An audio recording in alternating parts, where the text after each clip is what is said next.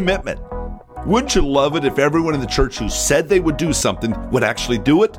And then you come to these millennial and Gen Z. I mean, for goodness sakes, how do you get them to stay committed? Well, we're going to talk about exactly that in this episode of Church Tips. Stay tuned. Welcome to Church Tips, the daily show designed to give you practical ideas and strategies you can use to get better, break barriers, and grow the church. Thanks for joining us today. Now, here are your hosts, Dick and Jonathan Hardy.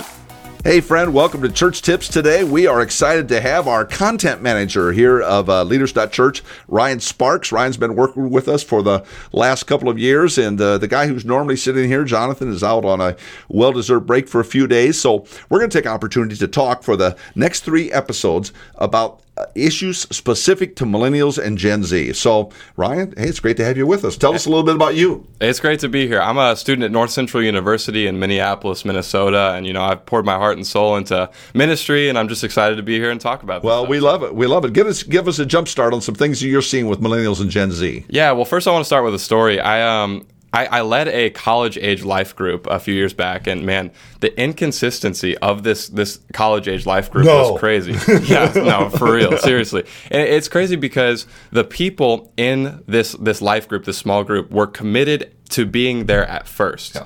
And the problem was, you know, there's distractions, there's social plans, there's college, there's all kinds of things that get in the way. You got a boyfriend or girlfriend this week and not next week. Okay. Yeah, and it's not necessarily the leader's fault. It's not necessarily where you're having it. It's not necessarily what's happening in the group. It's just the reality of young people. So there's major inconsistency. Well, there really are. And you know this as a pastor, that when you're dealing with the younger adults, you're figuring out, how do we get these millennials and Gen Z to stay committed? That's exactly what we want to talk about here with Ryan today. So, Ryan, give us a jump start. We just there's some things that you and I have banged around that you think would be helpful for pastors to factor as they're moving forward with this issue of commitment. Yeah, for sure. I think the first thing is you need to leverage the ambition of young people. And the reality is there's this notion that young people don't want to be involved in the church. And, the young people, it's really hard to get them in the church. And so a lot of times they don't even try. Pastors won't even try, and they'll kind of push it aside.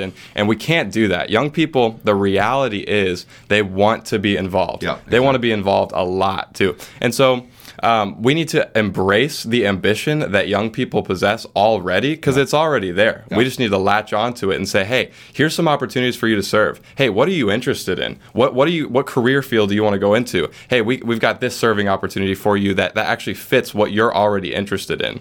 And so what a young person does there is to say, you're looking at me and saying, I've got an opportunity for you. I've got an opportunity for you to use your voice. I'll take it. Yeah. That's what young people do. Well, and they really do want to be heard, don't they? Yeah, for sure. That's a big issue. And I'd say one of the things that I observe from my age to yours is that it can look differently. For when sure. I think of the ambition of my peers versus the ambition of your peers, a pastor needs to be looking at it differently because they're trying to mobilize both people. Yeah, yeah. For sure. I definitely agree. And I think that, like, another thing, the church needs to be encouraging the young people to find their calling. So if the young people are like, in this phase where they're in college and they're trying to figure out, they switch their major all the time and they're trying to figure out, what do I want to do with life? A perfect example of that is, hey, we've got this serving opportunity for you. Yeah. And that actually pushes them towards their interests. It pushes them towards what they're going to be called to do and what they might be, doing in the future. And then strengthens the ability for them to commit. Absolutely. Well, sure. And you and I talked earlier about the whole sense of pastors not giving up on this. Yeah. It could be relentless. Talk to us a little bit about that, sticking to it. That would be the second point, is be relentless, because ultimately, like I said earlier, it might not be your fault that people are leaving the church. Right. It might not be your fault or anything the church is doing that young people, are there one week and then not the next three and then there again. It might not be anything to do with what's happening in the church. It could just be that, a relationship, happened or something like that, or college work or finals week or whatever it is. So young people have a life that is constantly changing, constantly going everywhere at once. And so you have to realize that there's a lot of factors that play into the attendance, play into the involvement of young people. So be relentless. Keep asking them to come back. Keep inviting them to social events. Keep inviting them to church events. Keep giving them opportunity because they will respond to that. Would you say that a pastor needs to be a student of this generation? You can't just think that they're just like previous generations. They're just like Gen Z. They're just like boomers. They've got to study them. Yeah, for sure. It's so important because in our society right now, I would say that millennials and especially Generation Z are changing more rapidly than any other generation before. Yeah. And they're changing every single day. You know, with social media, there's things, there's fads, there's trends that come out, you know, almost daily where what was cool yesterday is not cool anymore. And what was good yesterday is not good anymore, you know? And so, you need to be a student in not only what is like cool, what is happening in, you know, that generation, but what their tendencies are and what they're driven towards. So, well, and I've also just heard studies on the fact that particularly older pastors who are in the last half of their ministry career, that's a diplomatic way to say the gray hair and so on, they can't even think, to your point, they can't even think of a 22-year-old like an 18-year-old. Yeah. They're different. Yeah. And whereas if you're my age, you look at 18, 22, 25, 17, they're not. No, they not at think all. Differently. Yeah. Therefore, you have to be a student of that, and you've got to be relentless in going after them. Talk to us about the next thought you had. I found fascinating. Yeah, the third point I would say is value the opinion of young people. Like we said, operative word, value. Yes. You need to value that opinion because, let's take youth groups for an example. I know that's not the generation we're really talking about, but say, you know, if we're trying to figure out what a youth group wants to do, what the youth are interested in, ask the youth. If you're sitting around a table and you know you're all 30, like it's going to be hard to figure out what the people that are involved are actually interested in. And so I would say when you're dealing with young people, go to them to see what they're interested in and what they genuinely want out of a church experience, and then pay attention to it. One of the worst things to do is ask their opinion and blow it off. And then not do it. Oh, yeah. That is a loser. Absolute loser. Absolutely. Then you've talked about providing opportunities. So talk to us a little bit about that. Yeah. And so we talked a little bit about, leveraging what people are interested in. But I want to dive a little bit